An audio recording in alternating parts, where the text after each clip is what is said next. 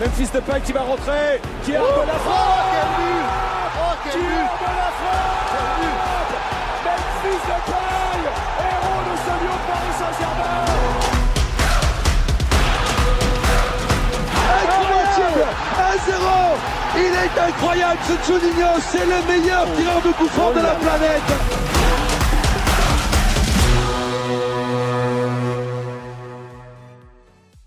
Bonsoir, merci beaucoup, merci énormément à Adrien d'avoir accepté de participer à l'émission. Ça nous fait très plaisir de te recevoir.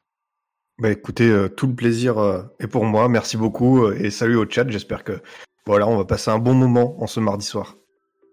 Alors, la première question, on voulait savoir un petit peu ta rencontre avec le foot. Est-ce que c'était depuis tout petit, plutôt sur les terrains, plutôt devant la télé, un peu les deux Voilà, que tu nous parles un peu de tes débuts avec le football. Bah, les premiers pas avec le foot, c'est euh, mon père qui m'a emmené euh, au stade euh, Lescure, euh, Chaban-Delmas. la première saison, on était abonnés, c'était 2001-2002. Donc, une saison d'Elibop où on a marqué très très peu de buts, sauf Pedro Miguel Paoletta qui a terminé avec 22 buts co-meilleur buteur avec Djibril. Donc, j'ai commencé le foot en, en ayant pour première idole Paoletta parce que tout simplement, bah, c'était la vedette de l'équipe. Donc, très très vite, tombé en admiration pour lui, pas pour les Girondins parce qu'on était là on habitait dans la région et voilà, mon père a décidé que c'était le moment de m'emmener. Lui était déjà fan de foot, mais j'ai très très peu de souvenirs euh, du foot avant 2001. Par exemple, euh, l'Euro 2000 très aigué, euh, j'ai pas connu. Je suis de 93, mais j'ai j'ai pas de souvenirs de ça. Donc voilà, c'est vraiment la découverte du foot pour moi. Ça a été avec les Girondins. Puis puis voilà, c'est vraiment le moment déclencheur. Très bien. Euh, ça me fait bizarre de me dire qu'il y a des gens qui n'ont pas connu euh, la finale Euro 2000 et 98, mais je pense que c'est juste que je commence à être vieux en fait.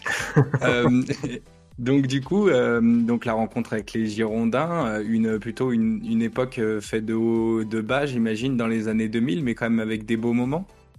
Ouais, franchement, les années 2000 avec évidemment le pic, c'est le titre de 2009 avec Laurent Blanc, mais quoi qu'il arrive, il y a eu de, de, très très bons moments quand j'ai découvert les Girondins. Il y a une victoire euh, en Coupe de la Ligue, même deux contre Lorient, puis contre, bah, désolé, Lyon, avec euh, le fameux coup de casque d'Enrique en, en, 2007. ensuite, ouais, il y a eu des, des, des, passages en Ligue des Champions. J'ai raté aucun match à chaque fois qu'en Ligue des Champions.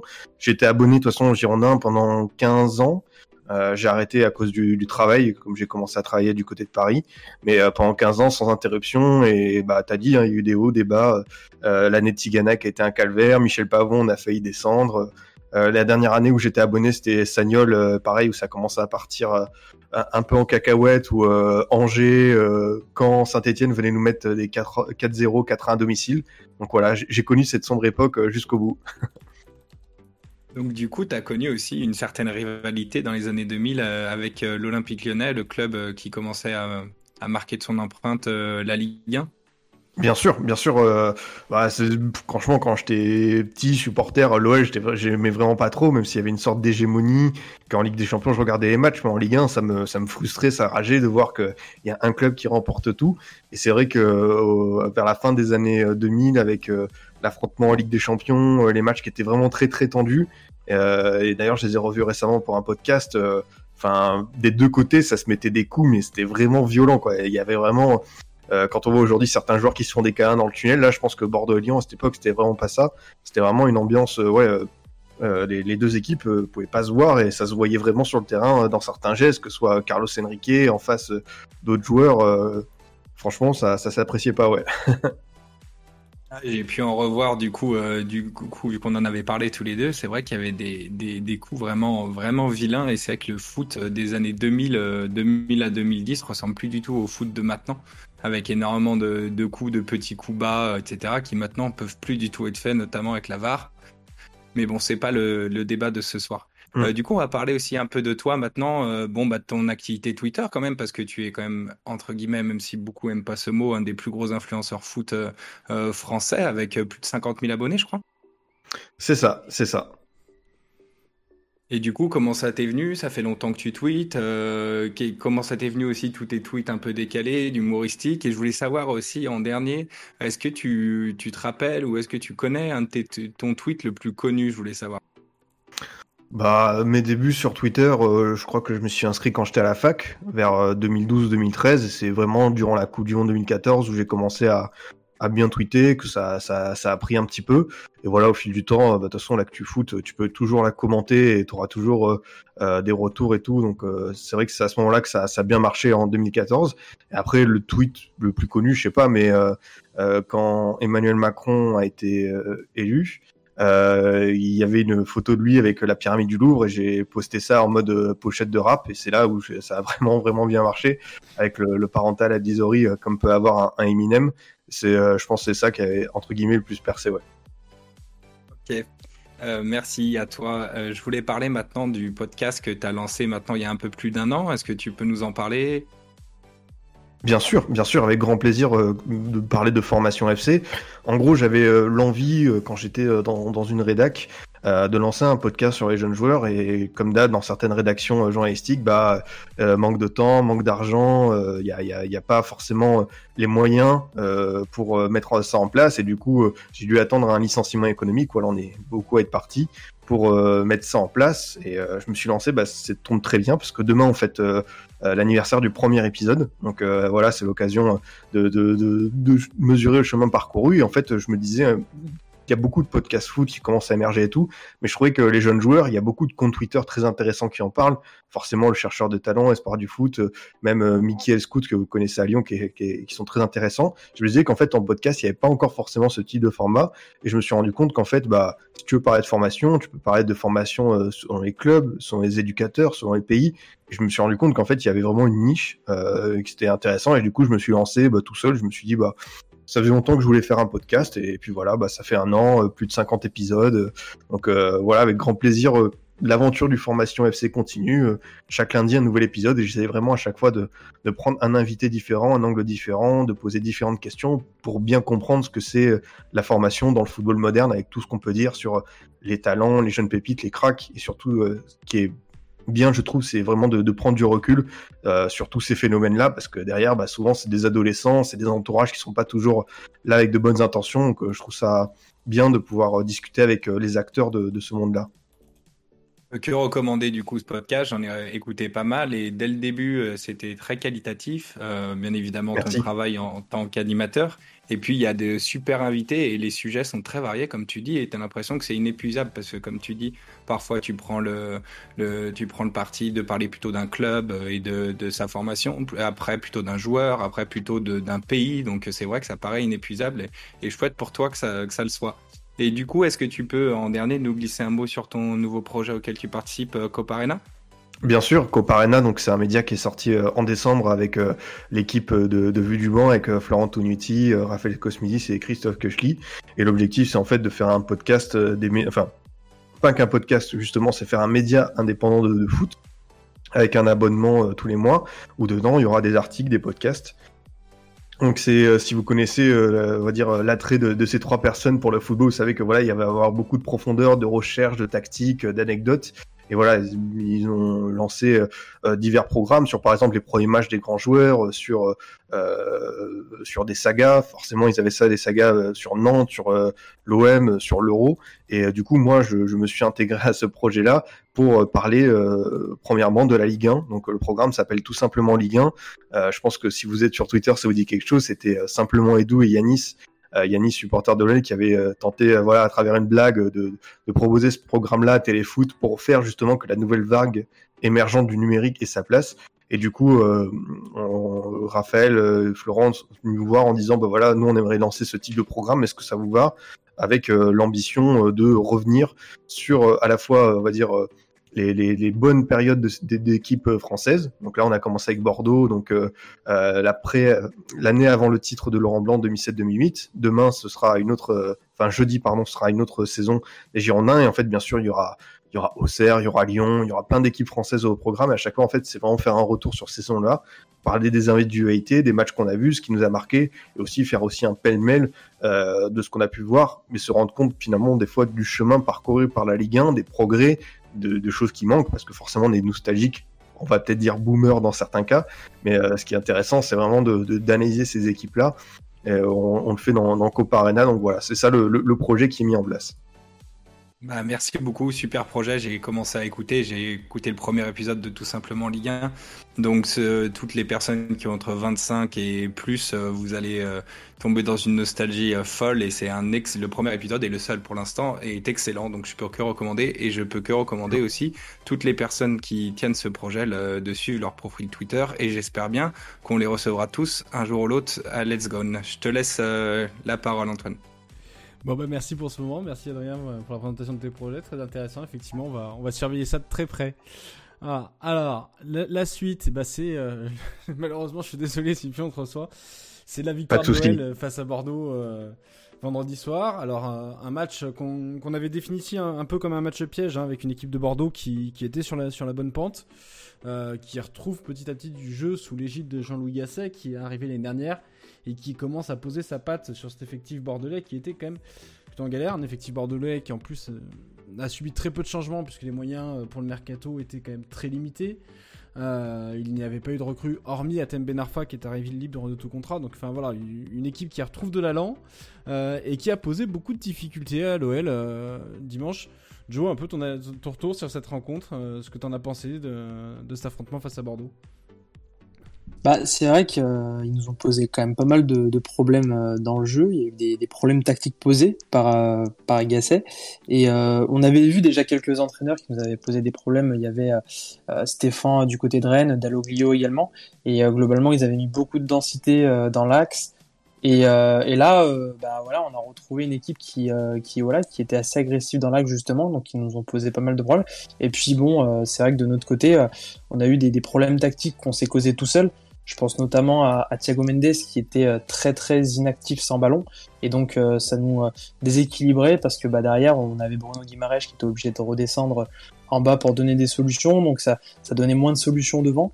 Donc effectivement ça a été assez difficile face à face à Bordeaux qui a qui en plus a bah voilà Ben Arfa qui nous a fait en plus très très mal hein. on commence à être habitué nos Lyonnais de voir des anciens briller contre nous. Et euh, c'est vrai qu'on a eu assez peur. Euh, je pense que voilà on, peut être assez euh, heureux de ce but de, de, du bois à la fin parce que c'est vrai que je pense que on a tous senti que ça pouvait être le genre de match où on repartait avec zéro point quoi. Scipion, de ton avis, tu, le sentais comment avant le match, honnêtement Comment tu, tu, sentais cet affrontement côté bordelais avant de venir à Lyon? Franchement, je me disais qu'on n'avait pas grand chose à perdre vu euh, le potentiel de l'OL en face. Nous, même si on en était sur une série de trois victoires, on savait que ce serait compliqué à Lyon et j'étais euh, vraiment surpris par l'attitude de l'équipe. Je crois qu'il y avait vraiment de très bonnes choses euh, dans le contenu. Après, Gasset l'a dit, lui, repartir avec zéro point, ça le dérange quand même. Donc, il n'a pas vraiment été content qu'on fasse l'éloge de son équipe. Mais je trouvais qu'à part, on va dire, les 15 minutes après le but de Toko, enfin jusqu'à la mi-temps, euh, on a senti vraiment que l'équipe était paniquée, qu'elle s'attendait pas vraiment à prendre ce but-là, un peu dans ces circonstances. Je crois que le retour euh, des vestiaires était vraiment bon. Franchement, c'était vraiment une très très bonne seconde période. Et encore une fois, euh, ce qui est intéressant, c'est le positionnement d'un joueur comme Yassine Adli, qui n'est pas habitué à se jouer à ce poste et les circonstances font qu'avec la blessure d'Otavio, le fait que la recrue du jour, série n'était pas encore recruté finalement n'était pas encore prête. Euh, Adli c'était un vrai test et je trouve qu'il a plutôt bien réussi parce qu'il n'a pas, il ne s'est pas dénaturé. Il a continué à se projeter, euh, à aller de l'avant tout en effectuant beaucoup beaucoup de travail défensif. C'est Bordelais qui a récupéré le plus de ballons. Donc vraiment content euh, de ces individualités là. Après c'est toujours frustrant euh, de voir que c'est plus les remplaçants qui, moi, me dérangent depuis le début de la saison. Quand le, 11 type fait des efforts, donne tout, et qu'à la fin, euh, tu as Punjé de Préville qui font pas forcément euh, les retours qu'il faut. Et d'ailleurs, euh, Punjé est impliqué sur le super but de Dubois. le pavard de Dessine, le, cafou de la jaunière, je sais pas comment l'appeler, mais j'en ai fait forcément des, cauchemars de, ce but-là. Mais ça, c'est vraiment frustrant. C'est vrai que notre banc n'a pas n'est pas vraiment décisif cette saison et bon, je pense pas qu'on sera dans la course à l'Europe parce qu'il y a vraiment beaucoup beaucoup de monde devant. Mais si on avait voulu si on voulait être ambitieux dans cette saison, je pense qu'avoir un peu plus de, de, de bancs, de joueurs motivés, ça nous aurait aidé. Et là, c'est le problème aussi d'avoir plein de joueurs en fin de contrat qui sont pas forcément tous concernés par le projet, même si Gasset a, a réussi à remobiliser beaucoup de, de ces garçons-là, comme euh, comme Sabali, euh, comme Kalou, comme euh, comme Wang même dans une certaine mesure. Euh, c'est vrai que finalement, je m'attendais pas à sortir de ce match-là avec une vraie frustration et peut-être que c'est positif, encourageant. Et là, de toute façon, demain on joue contre Lille. Euh, autre équipe euh, qui marche très très fort. Donc euh, voilà, on va voir comment Bordeaux va réagir. Bizarrement, je pense que pas mal de supporters lyonnais seront supporters bordelais.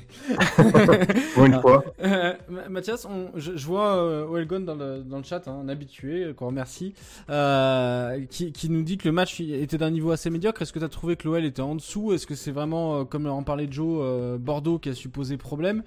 Est-ce que l'OL a un peu peur à, l'approche de l'enchaînement des matchs Puis il y a la sortie de, de Denayer en plus sur blessure qui, qui aide pas non plus l'OL. Qu'est-ce que tu en penses? Est-ce que c'est un, médiocre ou euh, au contraire pour toi c'est Bordeaux qui, a très bien joué son coup avec ses armes?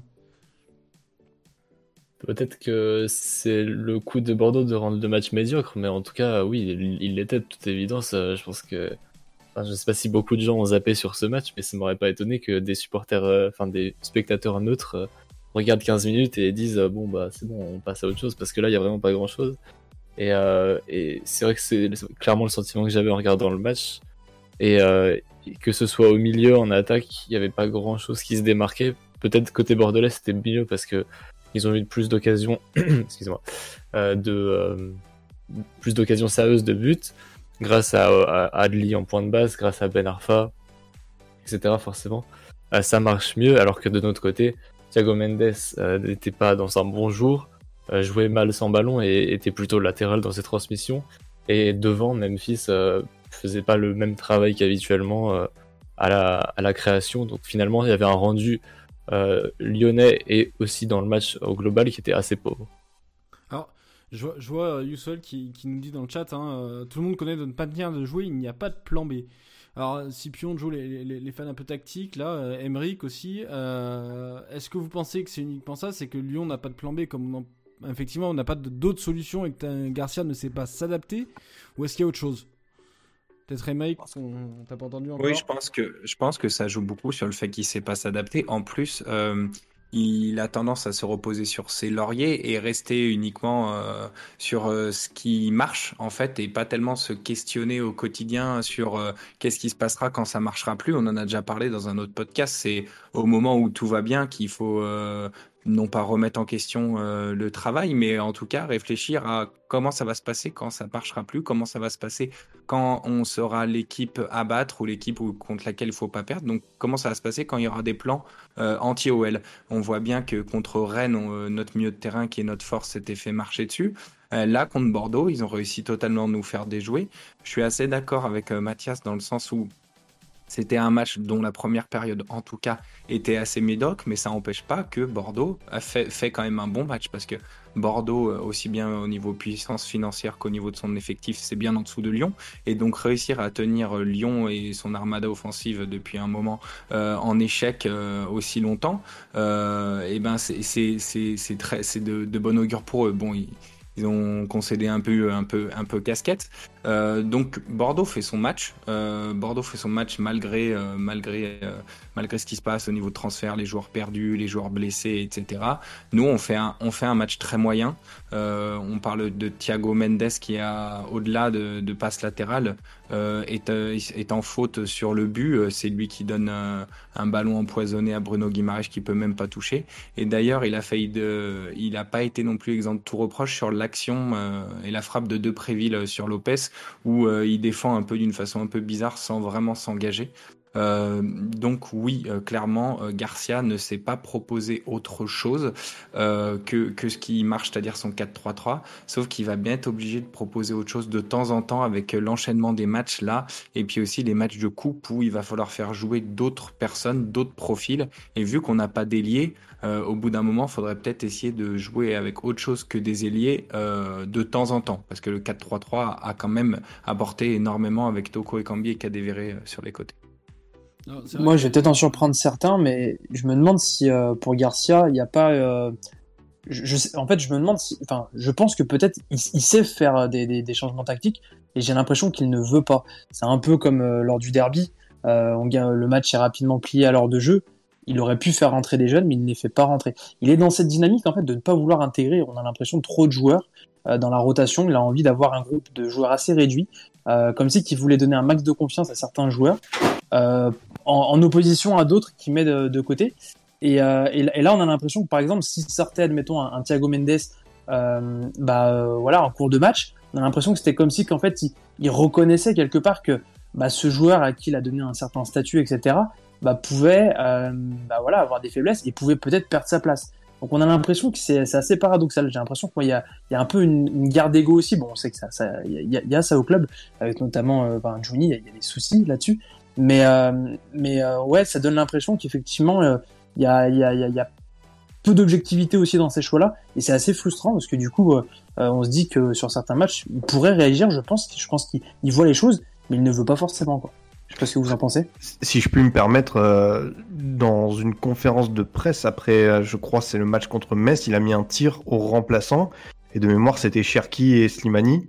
Et, euh, et, ça va dans le sens de ce que tu dis, c'est-à-dire que j'ai l'impression que cette OL euh, tourne vraiment avec un 11 dans l'idée de Garcia, on va dire type, avec euh, un peu de permutation au milieu. Mais c'est vrai qu'au niveau des, des, des changements, de l'implication du banc, euh, quand tu mets un tir euh, à, à, ces joueurs-là, tu as un risque de les perdre pour la suite de la saison, et surtout quand tu mets ça à une, à une recrue comme Slimani. Bon, il y en a qui le font avec d'autres manières, euh, notamment à Marseille avec Encham, mais euh, mais mais euh, c'est vrai que la, la diplomatie et Garcia, ça a jamais été son fort. Et heureusement pour l'OL, pour l'instant, ça n'a pas trop de conséquences. Mais tu l'as rappelé, il y a un calendrier mine de rien qui va arriver, l'enchaînement des matchs, l'arrivée de la coupe, et euh, faudrait pas perdre trop de, de garçons en route s'il y a le Covid, il y il y a les blessures, les suspensions. C'est pas faute de le répéter ici. il y a Youssel aussi qui, qui nous. Alors, Youssel et Welken qui ont soulevé un problème. C'est vrai que dans le milieu de terrain euh, aligné euh, vendredi soir, on avait un, un trident euh, Mendes, Guimarães, Cacré. Certains le trouvent trop défensif au sens où Awar ou Paqueta viennent peut-être moins empiéter sur le terrain d'un Mendes que d'un Guimarães. Est-ce que ça peut être à l'origine du manque de production de jeu pour vous vendredi soir? Pardon. Le mercredi, c'est Ligue des Champions, on ne la joue pas.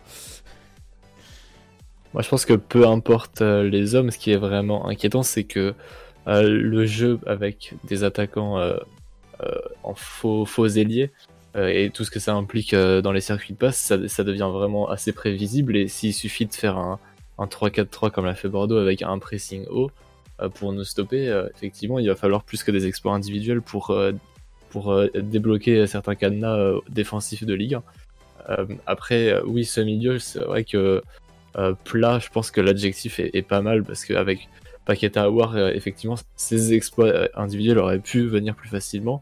Euh, et ça, dé ça, définit plutôt euh, Mendes, je pense, parce que autant Cacré, même si il est dans un jour sans, il, va toujours y avoir des efforts et du jeu sans ballon euh, qui, qui, qui, est très au-dessus de la normale pour un joueur de Ligue 1 et même de l'OL.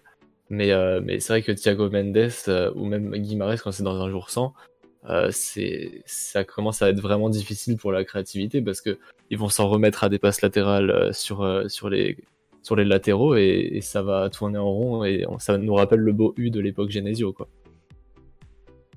Ouais, je, je pense qu'après euh, pour, pour ce milieu de terrain, euh, au-delà des joueurs, c'est concrètement est-ce que chaque joueur est capable de remplir son rôle? Et là, c'est vrai que Déjà, la première chose, c'est d'avoir un 6 qui est capable de soulager ses défenseurs à la relance et donc de se placer à l'intervalle pour permettre déjà de, franchir ce premier rideau euh, euh voilà, de la ligne d'attaque là, en l'occurrence bordelaise. Euh, et ensuite, c'est il faut que les 8 du coup puissent se, permettre d'être un peu plus haut sur le terrain pour donner des, solutions euh, euh, voilà, dans l'intervalle du milieu de terrain adverse. Et là, c'était pas trop le cas parce qu'on avait Bruno Guimaraes qui redescendait beaucoup, euh, compte tenu bah, que Mendes était assez passif. Du coup, ça fait que derrière, offensivement, ça crée des problèmes parce que on n'avait pas assez de densité, c'est-à-dire qu'on avait moins de joueurs devant, du coup, en conséquence. Et donc, quand on, on, nos offensifs se retrouvaient avec le ballon, ils se retrouvaient souvent en infériorité numérique.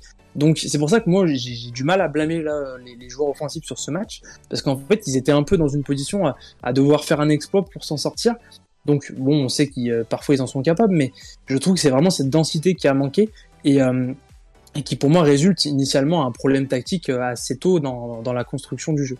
Donc c'est pour ça j'attends de voir sur un autre match. Je pense qu'au-delà des joueurs, c'est ce qu'ils ont été capables de faire à leur poste et c'est là où ce milieu de terrain n'a peut-être pas été assez complémentaire par rapport aux différents profils. Mais ce, profil de 6 dont tu parlais, Garcia semble persuadé que c'est Mendes l'homme de la situation pour ce poste et ce rôle. Mais, euh, mais par rapport à ce qu'on a vu dans le Final 8, euh, moi je pense que c'est plutôt Cacré qui l'est. Je sais pas ce que vous en pensez, euh, parce que je préfère Cacré en 6 que Mendes en 6, et je préfère Cacré en 6 que Cacré en 8. Ouais, en, moi je préfère. je préfère quand même Guimarèche en, en 6 qui, euh, qui justement, bah, on voit en fait, il, il, a fait ce que faisait pas Thiago Mendes, donc ça montre qu'il a quand même cette capacité à le faire et, et Cacré quand même hyper intéressant en 8 pour presser. Euh, c'est vrai qu'en 6 tu perds cette dimension du pressing pour pour Cacré, donc c'est un peu dommage. Mais euh, mais effectivement, de toute façon, l'un ou l'autre, c'est des joueurs qui savent se déplacer entre les lignes. Et là, on l'a vu, c'est très important dans ce cas-là parce que euh, si si t'as pas ça, bah t'as un adversaire qui peut te défendre beaucoup plus facilement, quoi. Ça c'est sûr. Plutôt de l'avis de Joe aussi euh, là-dessus, plutôt Cacré en 8 et, et, je trouve ça.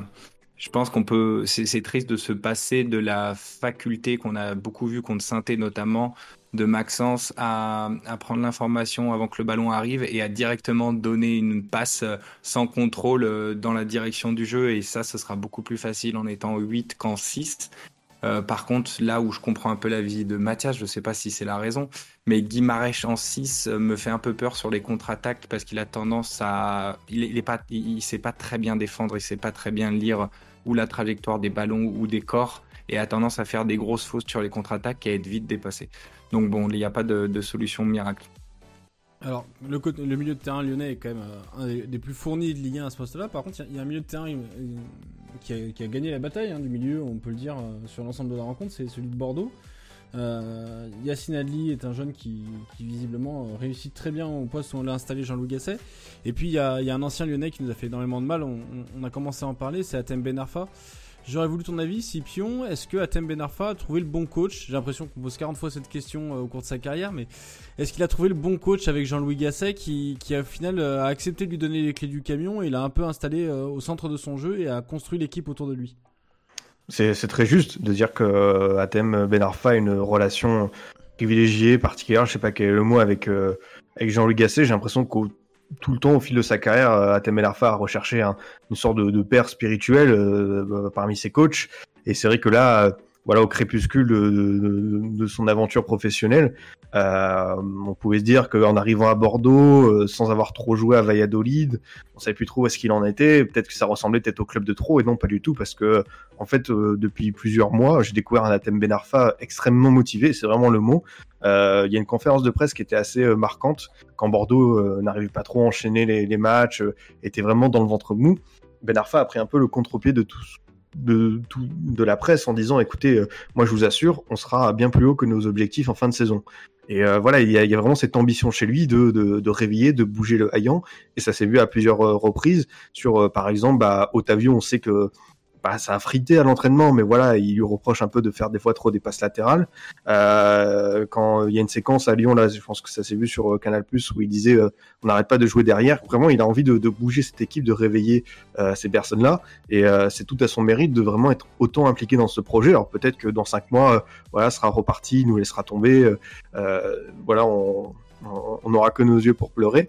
Mais, euh, mais mine de rien, moi je suis très euh, satisfait de, de, son investissement parce que déjà, évidemment, c'est un leader technique, mais qu'il soit autant un leader moral sur le terrain, dans le vestiaire, euh, ça, j'en m'y attendais pas.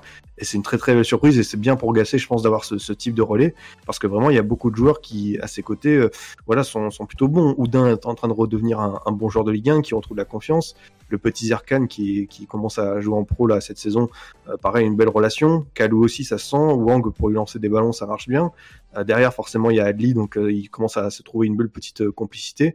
Et euh, voilà, c'est vrai que comme le dit euh, Youssouel, avec série en supplément, bah ouais, le, le, quotient technique de Bordeaux va, va monter d'un cran et euh, on est très curieux de voir euh, comment tout ça va se mettre en place. Mais sur Ben Arfa, évidemment, très satisfait de, de, voir son, son niveau depuis, depuis qu'il est arrivé en octobre. Alors, les amis, on a, il y a un dernier joueur, on, a, on, a, on, a, déjà parlé un peu, on en a parlé la semaine dernière. On va quand même faire un, un petit message pour Léo Dubois. Enfin, je sais pas ce que vous en pensez, mais Voilà, euh, Léo Dubois, il nous a sorti un derby de folie. On l'a un peu taclé début janvier euh, sur le Café du Commerce, hein, parce qu'il faisait des matchs en dedans. Mais depuis, c'est un derby euh, de folie, c'est un but face à Bordeaux. Alors, on a le débat au Café du Commerce hein, de savoir s'il l'a marqué exprès ou pas. Dans le chat, dites-nous ce que vous en pensez.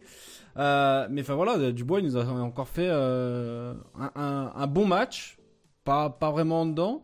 Et puis euh, il la met, euh, on va dire qu'il fait un second poteau pavard, quoi. Enfin, et même presque plus joli parce que c'est à angle fermé. Euh, il, se, il se l'amène. Enfin voilà, votre avis, tiens, sur le chat, dans, dans l'équipe là, qui, qui pense qu'il l'a fait exprès, qui pense qu'il l'a pas fait exprès? Moi, je pense que Vas-y, Joe. Je dirais que c'est. Je, je pense que c'est pas volontaire, mais je, je, je ne le dis pas euh, via les images. C'est plutôt une réaction d'Ichio sur Instagram qui lui disait euh, bon centre en rigolant.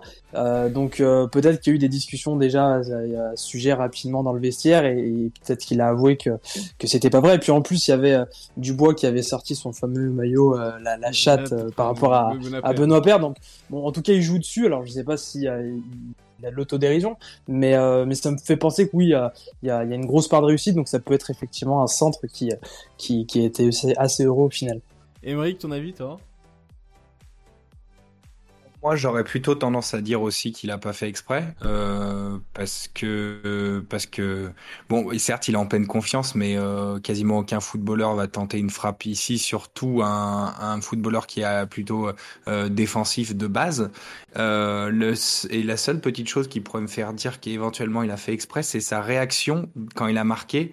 C'était pas en mode, euh, c'est, enfin, c'est comme si il avait voulu frapper quoi. Il n'a pas été si étonné à la différence par exemple d'un Jalais qui avait marqué un but un peu comme ça contre la Biélorussie au Stade de France, euh, où là cette fois il avait vraiment voulu centrer, c'était sûr, et qu'il avait été étonné, il se tenait le crâne euh, dans les mains d'ailleurs. Là Dubois, vu sa réaction, il y a peut-être un petit doute et qu'éventuellement il l'a fait exprès, mais je voterais plutôt sur coup de chance. Scipion, ton avis? Ben, euh, c'est marrant parce que moi j'en ai discuté avec euh, Emeric en, en, en, en DM en préparant cette émission et moi je pense aussi qu'il l'a fait exprès. euh, euh, la réaction, c'est vrai que ça, ça, ça, peut l'expliquer, mais moi je trouve c'est vraiment, on me dit le joueur est dans une très très belle réussite, comme on a pu le voir avec son, son excellent derby. Et je me dis qu'en fait, quand tu es dans cette période-là, tu peux tenter tout ce que tu veux, ça rentre. Et moi je me suis dit que avec euh, maintenant ce- son, son espèce de petite expérience de maturité vis-à-vis de la Ligue 1, ça m'étonnerait pas qu'il qu'il se dit voilà, euh, bah, comme dit dans le chat, euh, Pelagia Océan, voilà, on verra bien. Moi je pense que c'est vraiment c'est ce cas-là, quoi. Je mets un truc euh, assez fort, euh, peut-être que ça va retomber sur quelqu'un, ça peut faire un CSC, mais je la tente et c'est pour ça que moi je pense aussi qu'il a, il a fait exprès. Et du coup, Mathias, le dernier, le dernier? Plutôt de Moi, je pense Scipion, que je pense Scipion. qu'il le, il le cherche parce que il, il cherche la zone en se disant il cherche un malentendu quoi, une faute de main, euh, un CSC, un, un truc comme ça, un coup de billard. Parce qu'il a clairement d'autres options au moment de recevoir la balle. Il a une belle passe en retrait d'ailleurs et il le fait pas donc il y a, y a forcément alors que c'est un choix important. Il y en a, y en a, c'est probablement la dernière occasion et en tout cas une des dernières et une des, des seules sûrement du temps additionnel en, en, en supériorité numérique. Donc pour moi, il y a, y a côté volontaire euh, de on va pas jouer au foot euh, normalement, on va tenter un, un petit coup de billard. Mais, euh, mais voilà, après évidemment, personne peut dire euh, je vais tenter une frappe, euh, un demi-volé angle mort et ça va faire poteau rentrant, c'est sûr. Alors moi, je vais rejoindre plutôt l'avis des deux derniers. Mathias Scipion, pour moi, il est volontaire. Donc, si on le faisait à l'équipe 21, je vous donne le point. Non, mais tout simplement parce que, je, trouve que c'est Grian Mares qui le dit très bien. Et Ilianovic aussi qui a la, bonne interprétation. Pour moi, il y a le contrôle au début, plus l'orientation, la façon dont il se tourne en fait. Ça a rien à voir avec un centre. Un centre, il aurait choisi le plat du pied, il aurait choisi, euh, il aurait même même peut-être pris le temps de contrôler pour centrer. Il ne lève à aucun moment la tête pour prendre l'information vers le retrait euh, du centre. Il la lève au début de l'action. Il regarde le but, il fait son contrôle et il enchaîne la frappe. Sans... Enfin, il enchaîne le. Alors, le débat est sur frappe ou, ou centre, mais il enchaîne sans même prendre l'information de joueurs qui peuvent être situés dans la surface de par- réparation. Et c'est ça qui me fait dire que c'est volontaire de sa part. Alors, effectivement, c'est euh, c'est au hasard, au hasard quoi. Il, tente ça et puis euh, advienne que pourra, on verra ce que ça donne. Mais enfin voilà. Donc euh, bon, en tout cas un beau but qui va, comme certains disent, il va manger pendant quelques années dessus. On va, euh, je pense qu'on va- effectivement en entendre parler et puis on le verra sûrement dans le top but en fin de saison. Parce Alors- que là, pour revenir juste sur la possibilité de passer en retrait, Paqueta est vraiment entré de surface, seul, avec un Bordelais qui arrive, mais deux secondes plus tard. Donc c'est vraiment la passe à faire. Et il y a moyen que si Dubois envoie ce centre en touche, euh, il se fasse allumer quelque peu pour euh, ce choix. Ah Oui, tout à fait. C'est- la magie, hein. c'est comme Pavard, s'il la met 3 mètres au-dessus, tout le monde euh, tout le monde aurait dit ah bah il aurait pas dû faire ça. Voilà, c'est c'est la magie de ce genre de but. euh, ça rappelle un peu aussi le but euh, qu'avait mis euh, Samuel Umtiti euh, face à Tottenham avec une, une demi-volée extérieure euh, qui, qui, qui finit dans la lucarne, lucarne opposée. Voilà, c'est ce genre de but un deux, peu il en met deux d'ailleurs. Oui, il, a, il, Il en a en mis met une deux, autre en coupe, Contre, en Europa League contre- en tour préliminaire. Ouais. Contre Bodeslav, je crois, mais je suis pas sûr. Mais, euh, euh, là, mais elle, est, elle est moins, jou- enfin, elle est, elle est moins spontanée parce qu'il il contrôle avant et il se met en position de frappe, alors que face à Ouais. Tottenham, c'est vraiment une volée spontanée. Ouais, tout à fait. Et c'est deux fois où il jouait encore à l'époque euh, latéral gauche. Euh, il a joué peu de matchs latéral gauche, mais je pense que les deux, il jouait latéral gauche. Et là où je vais un peu dans votre sens aussi, pour ceux qui sont qui disent qu'il a fait exprès, c'est que Dubois, depuis un petit moment, euh, on l'a vu notamment contre saint il a une petite euh, obsession des extérieurs du pied euh, qui réussit rarement, mais bon, là, il réussit la plus importante, donc tant mieux. hein. Mais il en avait tenté une très jolie après sa, sa roulette euh, contre Saint-Etienne. On a l'impression qu'il a travaillé l'extérieur, effectivement, les passes de l'extérieur, les frappes de l'extérieur. C'est en ce moment ce que nous tente beaucoup Léo Dubois. Et ben écoutez, on va, on va espérer que ça, ça continue de lui sourire. Alors, on va passer à un autre sujet, puisqu'on a quand même deux spécialistes euh, ce soir. Euh, la formation. Donc, le match, hein, entre. Enfin, c'est pas le match, c'est avoir un aperçu côté bordelais et côté lyonnais. Alors, euh, côté bordelais, on va, on va compter sur, euh, notre ami euh, Scipion. Alors. Juste comme ça pour faire un petit point, quelques joueurs sortis de Bordeaux. Moi j'ai noté Chouameni, le plus récent. Il y a Adamounas, Crivelli. on a du Valentin Vada, Chris Gaëtan Laborde, Thomas Touré, si je me trompe pas, Maxime Poudjé. Et puis une autre génération, la génération 90, hein, qui a bien marché avec Henri CV, Grégory Kri- Krikoviak, pour la prononciation. Et puis le, le regretté Emiliano Sala. C'est vrai qu'on n'en parle pas beaucoup, mais la formation bordelaise fournit pas mal de joueurs de Ligue 1, hein, plus loin, Nassertic, Aubertin, Paul Lannes. Voilà, je vais pas faire la liste de, tous les joueurs significatifs, mais enfin, est-ce que tu peux nous en parler un peu plus, Scipion? Il y a eu une. euh, Bordeaux a fait comme l'OL, hein, s'est installé dans un nouveau centre de formation, euh, enfin une nouvelle académie récemment. Euh, Est-ce que tu as la sensation que c'est vraiment quelque chose qui monte à Bordeaux et qui a l'envie vraiment de- peut-être de se calquer un peu sur le modèle lyonnais qui réussit très bien? Je me permets de compléter ta liste avec peut-être, je pense, le plus talentueux euh, qui est, qui est sorti du centre de formation, qui est Jules Koundé. Ah Je oui. crois pas que tu l'aies dit. Non, Hmm. effectivement. Parce que euh, c'est bien de, de, de pouvoir parler de, de la formation à Bordeaux, parce qu'évidemment en France, euh, il y, a, il y a des locomotives. Euh, dans une certaine mesure, je pense que l'OL a prouvé euh, son savoir-faire euh, depuis très longtemps. Euh, derrière, il y a d'autres clubs qui marchent bien, Rennes par exemple, Paris, même s'il y a vraiment, euh, on va dire, des fois hein, des talents qui sont dépouillés et tout, mais, euh, mais Bordeaux, euh, petit à petit, c'est bien construit.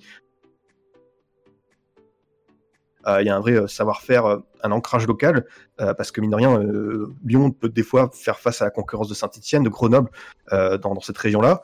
Mais à Bordeaux, voilà, c'est vrai qu'il y, a- Toulouse qui est à deux heures de route. Euh, sinon, euh, tu, prends une, espèce euh, de cercle et tu es assez seul. Donc, euh, tu as vraiment un bassin de population qui est intéressant, avec euh, beaucoup de bons clubs formateurs euh, dans, dans la région. Il y a eu Liban de Saint-Seurin qui était en Ligue 2 il y a quelques années. On a vu notamment bah, Valbuena qui était par exemple euh, le joueur qui a été entre guillemets rejeté du centre de formation. Enfin, c'est même pas entre guillemets, c'est même rejeté du centre de formation pour sa taille et on connaît quand même sa, sa, sa belle carrière derrière. Alors mais, euh, la même génération que, que en plus, il me semble, Rio Mavuba qui est pas bien grand non plus. Rio Mafuba, Marwan Chamak, c'est ça. Ah. C'est ça, la, même génération.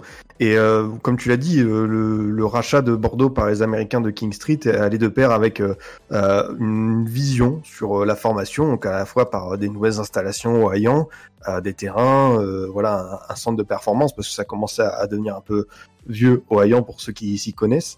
Mais euh, mais il y a aussi, euh, je pense que c'est le problème, c'est de pas faire assez confiance aux jeunes et d'être paradoxal. C'est-à-dire que euh, Bordeaux, au niveau des agences, c'est un vrai panier de crabes et ces intermédiaires euh, là ont fait, ont ramené beaucoup beaucoup de jeunes joueurs dans les équipes euh, U17, U19. Et euh, ce qui fait qu'on a eu vraiment beaucoup plus de transferts en fait chez les jeunes joueurs, euh, des, des, gars des fois méconnus, euh, comme par exemple quelqu'un comme Gabriel Lemoine qui a reçu très très vite un salaire qui est assez conséquent pour un jeune joueur. Et c'est toujours un des dangers quand on donne autant d'argent à un jeune joueur.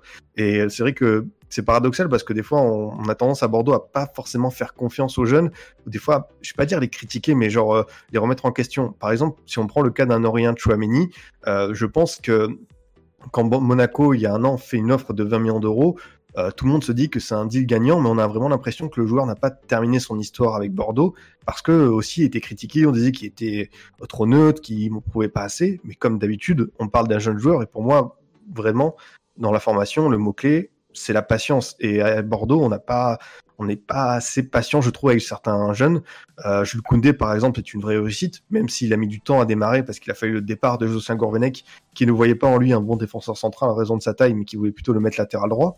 Et euh, c'est vrai qu'avec Gustavo Poyet, ça a très bien fonctionné. Ensuite, avec euh, bah, le duo Ricardo Bedoué et puis euh, Paulo Souza, euh, tous les trois les trois entraîneurs sont passés et Koundé a prouvé euh, qu'il s'améliore au fil du temps, qu'il a gommé ses heures de concentration avant de devenir le très bon joueur qu'on a connu du côté de Séville. Donc c'est vrai que la formation à Bordeaux, euh, elle n'est pas toute lisse. Il y a beaucoup d'histoires, de choses à raconter, mais euh, il y a quand même un, certain savoir-faire sur le développement des jeunes joueurs. Et c'est vrai qu'il y a par exemple cette, bah, génération-là, Koundé, euh, Youssouf, Chouameni, qui devait, je pense, incarner une sorte de nouvelle vague à Bordeaux. Et euh, voilà, les trois ne sont plus là euh, aujourd'hui au club. Et c'était trop con, on n'a pas assez profité et, c'est dommage. Et aujourd'hui, euh, par exemple, dans le 11 type de Bordeaux, le seul joueur formé au club qui est là, c'est Paul Bess. Paul Bess qui a attendu presque 32 ans avant d'avoir enfin sa chance avec son club formateur. Donc encore une fois, un, joli paradoxe. Alors, c'est- marrant, Joe, parce que ça me fait penser. on, en, parle souvent à propos des jeunes et de. On en a beaucoup entendu parler à l'OL récemment. C'est vrai que ce que dit Scipion, c'est qu'en final, l'éclosion des jeunes dépend énormément de l'entente entre le centre de formation et l'équipe première. Et c'est ce que tu soulignes régulièrement. On a l'impression qu'à Lyon, ça ça matche pas et que Garcia est pas forcément le bon profil pour faire évoluer pour faire éclore les jeunes de l'académie de l'OL. Effectivement, euh, comme, euh, comme Scipion l'a très bien dit, ce qui se passe, c'est que euh, parfois on a tendance aussi à, à évaluer la qualité d'une formation uniquement par les joueurs qui sortent, euh, enfin qui vont émerger en pro. Mais effectivement, euh, le parcours d'un jeune, il est très long, c'est-à-dire qu'il y a le moment où il est recruté, voilà, à 13-14, voire même parfois avant. Il y a le moment où il va être développé au club, et puis effectivement, il y a cette phase où il va avoir la chance ou pas d'avoir du temps de jeu, euh, voilà, avec la réserve, et puis ensuite avec euh, les pros. Et effectivement, euh, il suffit qu'il y ait un, entraîneur qui à ce moment-là ne, soit ou un staff qui ne soit pas trop sensible, voilà, sur le fait de développer des jeunes. Et derrière, vous pouvez avoir effectivement des joueurs, voire même des générations de joueurs qui vont, bah, voilà, être mis en difficulté. Alors. Certains rebondiront, d'autres non, parce que c'est compliqué hein, quand vous mettez autant d'efforts en tant que joueur pendant euh, des années euh, pour percer dans votre club formateur et que bah à la fin il y a une déception, euh, ça peut vous ruiner votre carrière. Donc ça se joue à très peu de choses. Donc effectivement après du côté de l'OL, il y a eu différents staffs. Il y a eu des staffs qui ont fait beaucoup confiance au centre de formation parce qu'ils n'avaient pas trop choix aussi. On pense à Rémi Garde. Euh, Fournier euh, dans une moindre mesure. Et, euh, et après bon bah il y a eu euh, aussi une période où on a pu recruter beaucoup plus. Donc ça ça un peu on a un peu mis le centre de formation de côté à partir de, de Genesio. Et puis là effectivement sous Garcia on a l'opportunité quand même de donner du, du temps de jeu à des jeunes. Mais effectivement là on a un entraîneur qui ne veut pas développer des jeunes. Donc c'est encore plus problématique. Donc effectivement il y a cette problématique là de pouvoir euh, avoir des gens qui euh, ensuite euh, vont faire fructifier tout le travail qui a été fait dans la formation. Quand on sait quand même qu'un club comme l'OL investit maintenant quasi 15 millions d'euros je crois dans la formation chaque année on se dit que c'est quand même important qu'il y ait des gens qui sachent leur faire confiance. Sinon c'est un peu dommage quoi. Alors, Émeric, Mathias, un peu votre avis, est-ce que vous pensez que c'est une des raisons qui peut faire que Garcia ne, ne matche pas avec Juninho, puisqu'on sent que on avait eu Sylvain Edangar, on le répète régulièrement, mais qui nous avait parlé de la proximité de Juninho avec les jeunes et cet, attrait pour les, jeunes joueurs formés à l'OL. Est-ce qu'on peut penser que c'est une des raisons qui fait que ça matche pas entre les deux, de, cette volonté de Juni d'intégrer plus de jeunes? On voit qu'il connaît très bien quand, il a prolongé Diomandé la semaine dernière, qu'il connaît très bien les jeunes joueurs de l'OL, il connaît leurs atouts, il connaît leurs défauts. On sent qu'il y a cette volonté. Est-ce que vous pensez que c'est au cœur de la, de la brouille, euh, de, de, la brouille, alors entre guillemets, attention, entre euh, Rudy Garcia et Juninho C'est sûrement un, gros facteur, mais euh, je pense pas que ce soit un principe de Rudy Garcia de ne pas compter sur les jeunes. Je pense que c'est plutôt euh, de la résignation parce que il est sur un contrat euh, d'un an restant. Euh, bah, en l'occurrence, vu qu'on s'est avancé donc 5 mois. et du coup, il est, dans une perspective, il me faut des résultats et, maintenant. Quoi. Il n'est pas, pas inscrit dans le projet long terme où il va falloir développer des jeunes sur lesquels il va pouvoir euh, pleinement compter dans un ou deux ans parce que il, il, il s'en fout en fait tout simplement. Donc euh, c'est pas je pense pas que c'est un principe euh, je veux absolument pourrir la carrière de, des jeunes sur le banc. C'est plus ils m'apporteront rien et c'est de l'égoïsme par rapport à son contrat à lui. C'est un peu le risque qu'on avait souligné effectivement oui avec un entraîneur saison, pompier voilà, avec un entraîneur pompier qui sait qu'il arrive en fin de contrat à la fin de la saison Alors après, sur, sur, un point de vue, j'ai vu, euh, je, vais peut-être te prendre au, dépourvu, Scipion. Il y a un jeune joueur euh, qui a signé aujourd'hui professionnel du côté de Bordeaux, So, si je me trompe pas. Est-ce que tu as, l'impression qu'il y a de plus en plus de jeunes joueurs qui restent au club et qui ont peut-être euh, cette phase où le club est un peu en difficulté, est un peu passé, que maintenant les jeunes ont peut-être envie de, rester. alors est-ce que c'est Jean-Louis Gasset, le Factor X, mais qu'il y a, peut-être de plus en plus envie d'évoluer au club? Alors, je pense que depuis 18 euh, mois, on a eu une, énorme vague euh, de, joueurs, de jeunes joueurs qui ont signé des, contrats pro, près une dizaine. Donc, euh, quand tu parles de saut, je pense que ça s'inscrit dans cette volonté-là, au moins de les sécuriser. Après, leur faire confiance, tout est relatif parce que j'ai l'impression que Gasset fait d'abord avec ce qu'il a chez les, pros, entre guillemets, une équipe qui commence à bien tourner, il a dégagé son type, à voir comment Série va s'intégrer. Mais je trouve que c'est intelligent la manière dont il intègre euh, les, nouveaux jeunes, que ce soit bah, des joueurs jeunes comme euh, Lakou, comme Bakwa, comme Traoré. C'est vraiment du temps de jeu au petit à petit, sans griller les étapes, mais euh, vraiment ils sont à 100% avec maintenant le groupe pro. Voilà, je pense que Gassé, partout où il est passé, notamment à Saint-Etienne, il a, adopté un peu la même posture, j'ai le sentiment, c'est-à-dire de, permettre à ces jeunes joueurs-là de, grandir au fur et à mesure. Et je trouve que franchement, pour ce que je vois, la, la gestion elle est plutôt intelligente. Euh, il bouscule pas les étapes et surtout il ne lance pas dans des matchs bourbiers. Euh, J'ai le souvenir de, je sais pas si ça vous parlait, mais c'est un Angers-Bordeaux, le match d'ouverture de la saison précédente où Jeffrey David fait un match extraordinaire bah, très peu de temps avant de rejoindre l'OL. Et en fait, mhm. euh, Paulo Souza avait envoyé un message à sa direction en lançant euh, le jeune euh, Albert Lotin euh, titulaire en entrejeu et euh, le pauvre il s'était fait massacrer au milieu de terrain, enfin surtout avec Angers quand il y a des mecs comme Mangani, comme Santa Maria qui ont d'expérience, ah, il s'était fait marcher dessus. Et en fait Souza s'était un peu servi de lui comme prétexte à envoyer un message à ses dirigeants en disant bah voilà j'ai personne euh, au milieu de terrain, j'ai pas de matos, il me faut des recrues. Et du coup, c'est vrai que là, ça tranche. Il y a beaucoup de choses que j'aimais chez Paul Souza.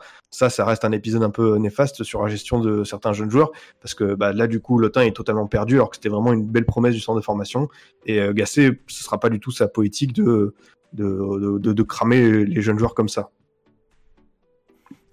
Alors c'est vrai que de ce côté-là, Rudy Garcia, il a, eu son quota aussi. Hein. On, se rappelle du match de Melvin Barr, titulaire à gauche sur un, sur un champ de patates.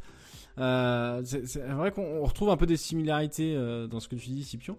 Bah, c'est vrai qu'on rêve à l'OL d'avoir peut-être un entraîneur. Jean-Louis Gasset a failli venir. Hein. On sait euh, l'épisode Laurent Blanc, Gasset, Rudy Garcia. Visiblement un oral moins bien préparé. On avait l'impression qu'il préparait euh, une soutenance de stage de d'école de commerce ou je ne sais quoi, mais visiblement Rudy Garcia était meilleur commerçant.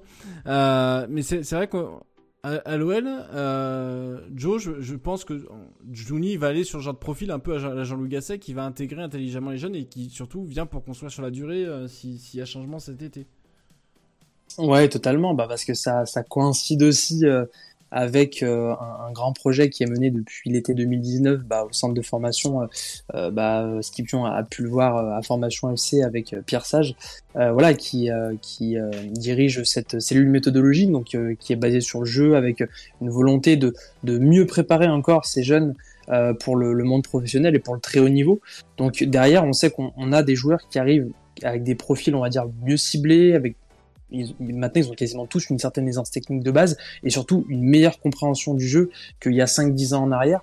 Donc, on a des, joueurs qui, un peu à l'image de Maxence Cacré, qui vont être beaucoup mieux préparés en théorie euh, pour le football professionnel. Donc, effectivement, on a tout intérêt à avoir des staffs qui vont euh, donner euh, des opportunités du moins à ces jeunes-là.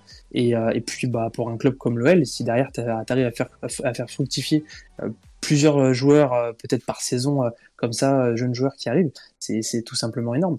Euh, et, et, juste ce que j'aimerais aussi ajouter, c'est que qui est important de, de noter, euh, et, et c'est là où l'OL a été vraiment privilégié au niveau de la formation, c'est qu'il y, a y a une direction qui est présente depuis maintenant plusieurs décennies.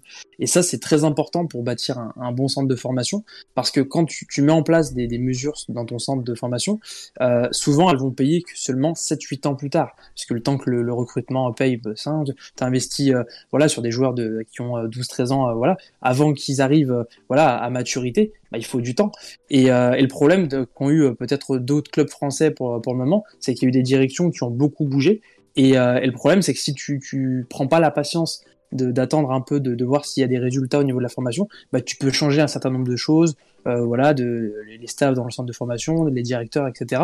Et du coup, tu casses un peu la, la dynamique. Et c'est là où je pense que certains clubs ont pu être freinés là-dedans, et c'est là où l'OL, à, l'inverse, a pu être privilégié. Je pense que c'est important de le noter parce que c'est vrai que voilà, on n'est pas tous logés à la, même enseigne euh, sur ce point-là. Alors, petite dernière question sur la formation pour, pour Joe et Scipion.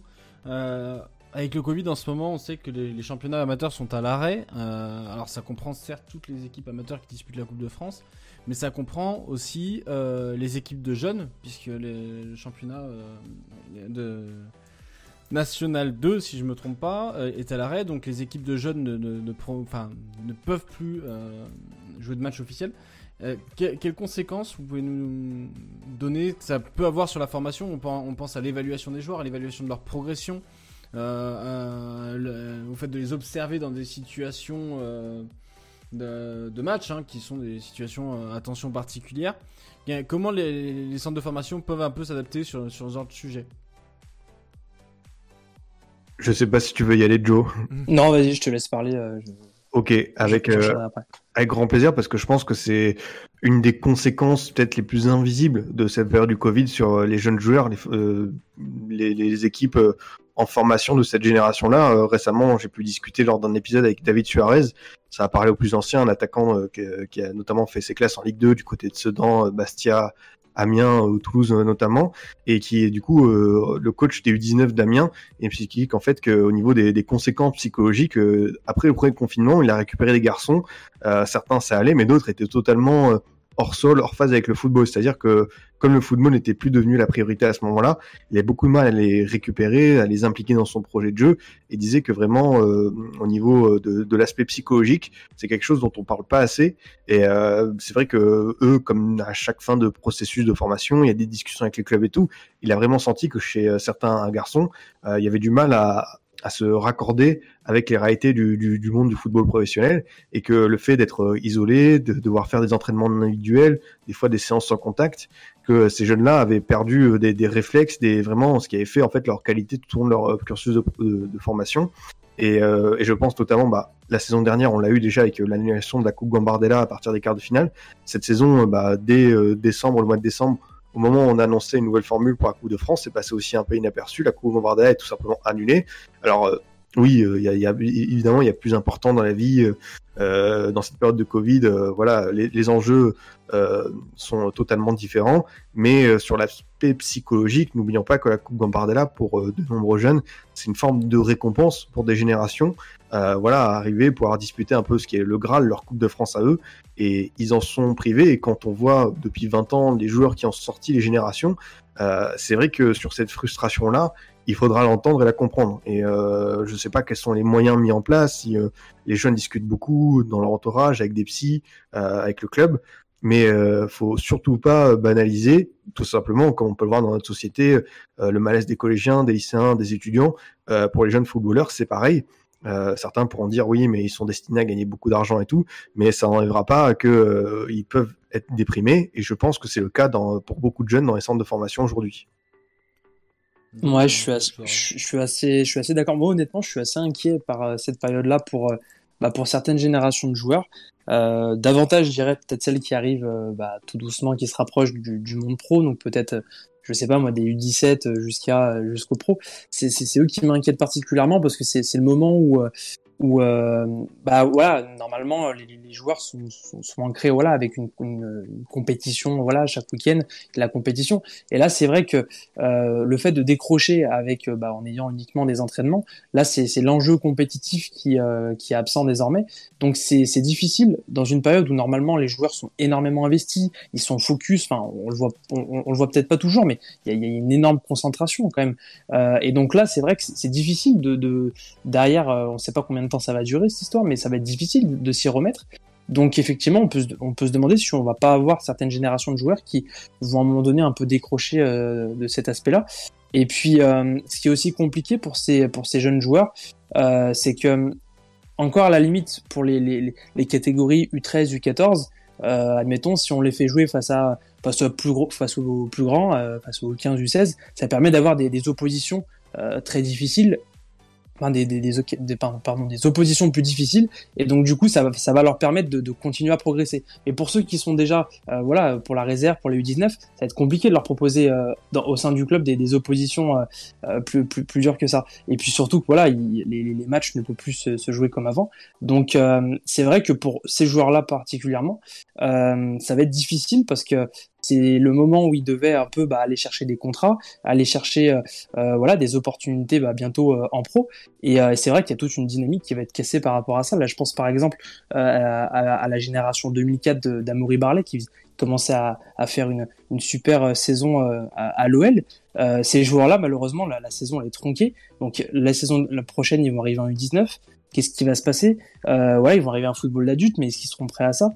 Il y a plein d'interrogations qui vont se poser. Donc c'est vrai que c'est assez frustrant parce que je pense qu'il y a pas mal d'éducateurs qui font un gros travail aussi dans ce domaine-là et euh, qui ne vont pas pouvoir travailler correctement sur certaines générations. Donc, euh, je suis assez inquiet honnêtement, ouais, pour certaines générations. Ok, bon bah écoutez, merci de votre avis sur le sujet. On va, aller assez vite sur le dernier sujet. Euh, D'autant plus qu'il y a Hugo Guimet qui est en train d'essayer de nous voler la, vedette, hein, puisqu'il parle d'une info lyonnaise à venir sur le retour, probable retour en France d'une figure lyonnaise on le sait, Genesio va entraîner l'OM. Voilà. Alors, euh, c'est ça sert à rien de quitter le live pour aller voir Twitter, c'est ça qui va tomber, les amis.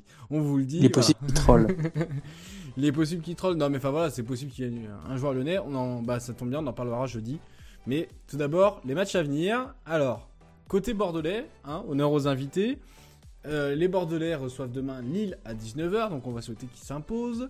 Euh, il y a ensuite un déplacement à Brest, hein, qui est pas une équipe simple. La Coupe de France face à Toulouse, dans un derby de la gare. Enfin, on, dit que c'est un derby ou pas euh, J'aime pour vous, Scipion? Tout ce qui est derby de la Garonne, de l'Atlantique, de n'importe quel fleuve, pour nous, ça, ça n'existe pas. D'accord, voilà, donc c'est purement médiatique, encore une fois. c'est bizarre, ça me rappelle un certain classico. Et puis, et puis il y aura la réception de Marseille le 14 février dans 10 jours, c'est peut-être le bon moment pour prendre Marseille pour les Bordelais. Bah, tu sais, euh, on a cette fameuse invincibilité contre l'OM qui dure depuis euh, euh, maintenant 44 ans. Alors certains disent qu'on joue tout notre saison dessus, que voilà, on a un état d'esprit qui est surélevé et tout. Et moi, je, je en fait, je me dis que le jour où on perdra ce fameux match, c'est euh, la fois où je pense que l'OM sera au plus mal. C'est-à-dire que là, la situation actuelle, ça me fait craindre que ce jour va arriver et euh, va arriver. Et du coup, euh, voilà, c'est vrai que on, je sais pas comment expliquer comment ça dure depuis tant et tant d'années, parce que euh, mine de rien, euh, Bordeaux a été dans des périodes beaucoup plus sombres que l'OM euh, ces, ces, ces, dernières années. Mais voilà, il y a, toujours ce petit truc qui fait qu'on résiste. Alors des fois, ça tourne un peu à la caricature, on conserve un peu trop le nul. Et moi-même, je le reproche à, à l'équipe et je trouve que je sais pas si c'est plus un mal ou un bien. J'ai plutôt tendance à dire que c'est la première option. Mais sur le calendrier, oui, là c'est bien parce que là on est dans le concret, on est dans le dur on va avoir l'intégration de série, on a une affronte une équipe de Toulouse qui fait de très très belles choses euh, en Ligue 2. Donc ouais, moi je trouve que c'est pas mal sur ce qui nous attend. Et puis tout simplement, bah, si Bordeaux veut être européen, veut encore être ambitieux comme le veut Atem El Arfa, bah là cet enchaînement de matchs euh, va déterminer si l'équipe est prête pour euh, jouer un vrai rôle en fin de saison. Il y a pas mal de points à prendre face à des concurrents, j'allais dire directs, hein, puisque si, si Bordeaux veut se positionner sur le haut du tableau, Lille, Brest, Marseille, parce que Brest fait quand même une très bonne saison c'est des équipes où il faut aller prendre des points et surtout ne pas en perdre. Quoi. C'est exactement ça. Euh, voilà, là, on, tu vois, rien qu'en perdant ce week-end contre Lyon, derrière il y a Metz et Lens qui reviennent. Ah, ça commence à être serré, on, est au, bord du, top 10, donc euh, il faut, comme tu as dit, et puis de, dès demain contre une équipe de Lille, là, euh, c'est ce qui est bien, c'est qu'on affronte vraiment les équipes du très haut de tableau. Euh, par rapport au match aller, je pense que ça a tourné un peu en faveur de Lille sans que Bordeaux soit ridicule. Là, on va pouvoir vraiment mesurer les progrès de cette équipe parce que voilà, ça fait cinq mois que Jean-Louis Gasset dirige Bordeaux et euh, je pense que le LOSC ça va être difficile, ça va être dur parce qu'ils ont aussi une forme de réussite insolente. Mais euh, je, pense que les joueurs ont à cœur de se rattraper, de se rattraper après l'OL et ça va être intéressant de voir comment ils vont aborder ce match c'est quand même une sacrée. Je trouve qu'on est quand même sur une sacrée vague positive quand on voit ce que traversait Bordeaux avant l'arrêt de la saison l'année dernière. On peut dire que Bordeaux est une des équipes qui a tiré un peu profit, puisque là aujourd'hui on t'entend, voilà, viser le haut du tableau, euh, peut-être l'Europe, même s'il y a beaucoup de monde. Enfin voilà, quand on voit la situation dans laquelle était Bordeaux il y a moins d'un an, je suppose que comme supporter bordelais, t'as quand même vécu une belle année. Bah franchement, t'as as tout dit quoi. C'est vrai qu'on parle beaucoup de gestion euh, cataclysmique en France pour des clubs comme Nantes, comme Saint-Étienne, comme l'OM, comme Bordeaux, et finalement euh, on arrive à tirer notre épingle du jeu alors que il y a une vraie guerre entre la direction et les ultras. Euh, il y a énormément de problèmes financiers. Euh, il y a eu un plan de licenciement. Il y a beaucoup de personnes qui sont parties. Et euh, dans cette période, voilà, incertaine, sombre, on a la chance d'avoir au moins un groupe qui a été ressoudé par Jean-Luc Gasset et de pouvoir de nouveau regarder vers le haut. Donc ça, c'est une chance. Et comme tu dis, pour l'instant, on arrive enfin à respirer. Ça faisait très longtemps qu'on n'avait pas été autant optimiste. Et c'est vrai quand, même si, par exemple, Jean-Michel Seri n'a pas joué, n'a pas enchaîné vraiment depuis Nice, rien le fait de le récupérer, c'est pour nous c'est une aubaine. Enfin, on se dit que si Gasset a, a, réussi à relancer des garçons comme, Paul Bess, comme euh, même Athème dans une certaine mesure, mhm. avec Seri, bah, tu te dis que là tu peux de nouveau avoir un, un joli visage, un, un, joli visage de Bordeaux euh, qui, qui peut être de nouveau ambitieux dans le jeu, ouais. Ok, bon, bah écoute, merci. Et bien on va, on va être supporter bordelais au moins demain soir, je pense côté lyonnais, puisque si euh, Lille pouvait perdre des points en route, on serait pas contre. Alors ensuite, le calendrier lyonnais, les amis. Euh, alors euh, plus plus light, hein, peut-être le plus light du, top 5, puisqu'on se déplace à Dijon, qui sans leur manquer de respect, une équipe qui est pas forcément, enfin face à laquelle l'OL se doit de prendre les points. On reçoit ensuite Strasbourg, Strasbourg qui nous avait posé des difficultés au match aller mais l'OL avait fini par s'imposer. Euh, il y a ensuite la Coupe de France où on reçoit Ajaccio, on espère pouvoir voir les jeunes jouer.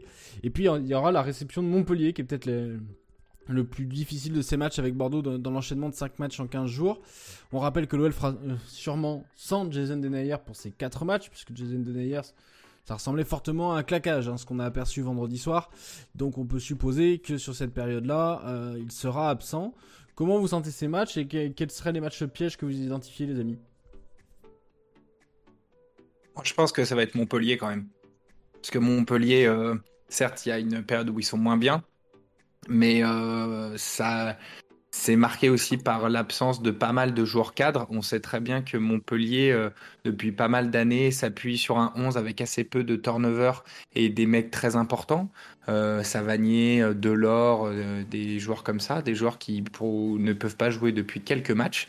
ils ont leur gardien aussi qui est suspendu, qui joue un peu de malchance parce que Homelin est un bon gardien, mais il a pas mal de faits de jeu à son encontre et il a, il a fait une sortie très dangereuse contre Mbappé. Donc Montpellier intrinsèquement est une très bonne équipe et nous posera des problèmes, je pense, euh, lors du match euh, contre, euh, contre, dans quelques, quelques jours. Je pense que Dijon se doit de, de gagner, de gagner en prenant, si possible, encore un peu de large au niveau goal average.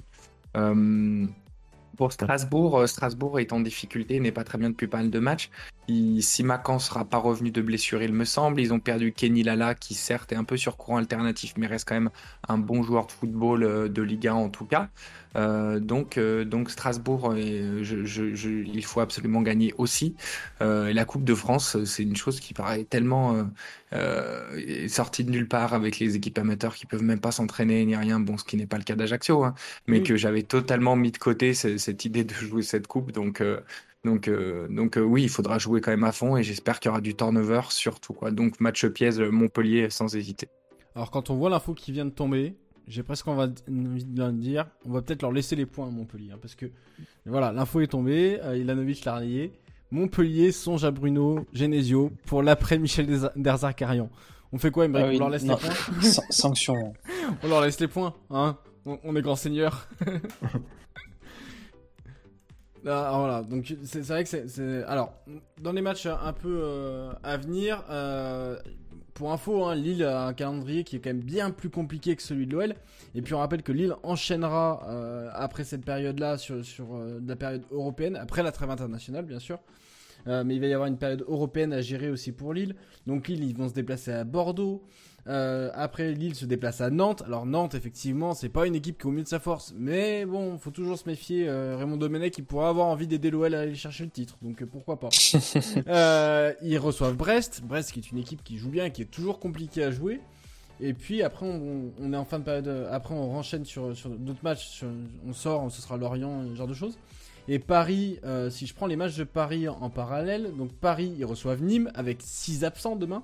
Euh, dont toute la colonne vertébrale de l'équipe, hein, entre les suspensions, les cas de Covid, Euh, Paris sera fortement diminué. Ils ont derrière la réception de Nice euh, et la réception de Monaco la semaine suivante. Donc c'est vrai qu'on peut se dire que l'OL a quand même un calendrier. On doit sortir du mois de février dans les trois premiers. Est-ce que c'est trop... Dans les deux premiers même, j'ai envie de dire. Est-ce que pour vous c'est trop ambitieux? Euh, ça dépend parce que euh, Et puis il y a le match les- Marseille les- PSG bien sûr. parce qu'en fait les deux premiers, ben, les deux prochains matchs de l'OL, on l'a dit, c'est Dijon et Strasbourg. Euh, bah Dijon, c'est vrai que ça a été peut-être l'équipe la plus faible qu'on a rencontrée, mais c'était en tout début de saison. Ils nous avaient laissé centrer je ne sais combien de fois, je sais pas si vous vous souvenez, mais c'était euh, c'était une vaste blague. Donc euh, bon là, je pense qu'ils sont quand même un peu mieux organisés, mieux préparés, mais euh, globalement, c'est vrai que ça reste l'une des équipes les plus faibles de ce championnat. Donc là, il y a, y a pas d'excuse. Strasbourg, c'est une équipe en plus qui est assez joueuse, qui essaye de sortir en plus. Donc nous, c'est ce qu'on aime bien. Euh, après, euh, sur le reste du, du mois de février, pour nous, il y aura quand même Montpellier, euh, Brest qui vont s'enchaîner. Euh, Brest nous ont beaucoup embêtés euh, dans le jeu en, en- blindant bien l'axe. Euh, et puis Marseille, bon après, qui arrivera en, en fin février. Donc on sait pas trop à quoi ressemblera l'OM d'ici là. Donc euh, je dirais qu'effectivement, ce mois de février peut être assez décisif pour l'OL parce que si on s'en sort vraiment avec plusieurs victoires euh, derrière, euh, bah ouais, on va commencer peut-être à prendre même quelques points sur les adversaires potentiellement peut-être. Donc c'est sûr qu'on pourrait se mettre en, bonne position, mais mais après ça sera pas fini parce qu'on on va enchaîner ensuite Rennes, Reims, PSG, Lens. Donc on va aussi enchaîner nous aussi des, des grosses équipes, mais un peu plus tard dans la saison. Donc ça va quand même être chaud jusqu'au bout. Donc objectif 9 sur 9 et puis point barre. bon allez les amis, ça, on- ça fait bientôt une heure d'émission. Euh, alors déjà, euh, je te laisse rappeler un peu tes créneaux pour voir ton émission, tout simplement Edu, le Formation FC. Si tu veux rappeler à notre chat s'ils veulent euh, pouvoir te suivre. Bien sûr, euh, le, le podcast Formation FC est disponible bah, sur à peu près toutes les plateformes euh, de, de streaming audio, donc Deezer, Spotify, SoundCloud, iTunes. Euh, Il y a un nouvel épisode tous les lundis matins, voilà, qui est, mis en ligne, donc euh, ça dure à peu près à chaque fois entre euh, 40, une heure, euh, 40 minutes, une heure sont les, les invités, donc euh, vous pouvez suivre ça euh, gratuitement. Puis après, bah, autres médias, autres plateformes, Coparena. Cette fois-ci, c'est un abonnement euh, payant pour avoir accès à, à l'appli. Je crois que c'est 5 euros par mois. Vous pouvez être parrainé. 4 euros par mois, je crois. Je sais, je sais- excusez-moi, je suis un mauvais commercial. Je sais, je sais plus le prix 4 euros, exact. Mais euh, voilà, vous avez du contenu euh, très très souvent sur l'appli, des podcasts, des articles avec euh, l'équipe euh, Vue du Vent. Donc euh, vous pouvez aller euh, regarder, euh, écouter ça avec euh, grand plaisir. Puis après, bah sur Twitter, euh, très souvent pour euh, commenter l'actualité, euh, faire des bêtises comme euh, comme d'habitude. Et bah merci beaucoup en tout cas, on était ravis de t'accueillir. Alors, nous, jeudi, on va se retrouver. Alors je sais, le mercato est terminé, vous allez dire euh, spécial mercato, machin. Non, jeudi, on vous a préparé une émission particulière puisqu'on recevra en direct JC Abdou, scout professionnel bien connu sur les, réseaux sociaux.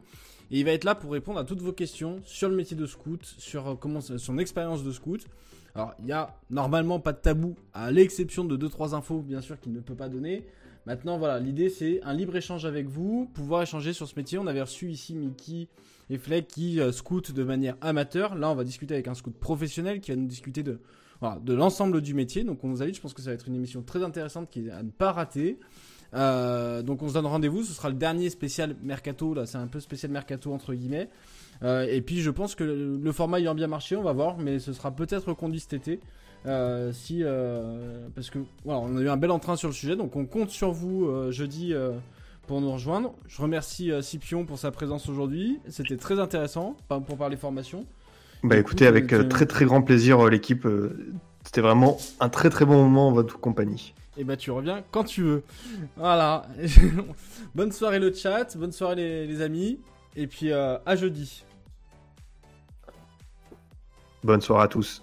Bonne soirée. Bonne soirée, merci.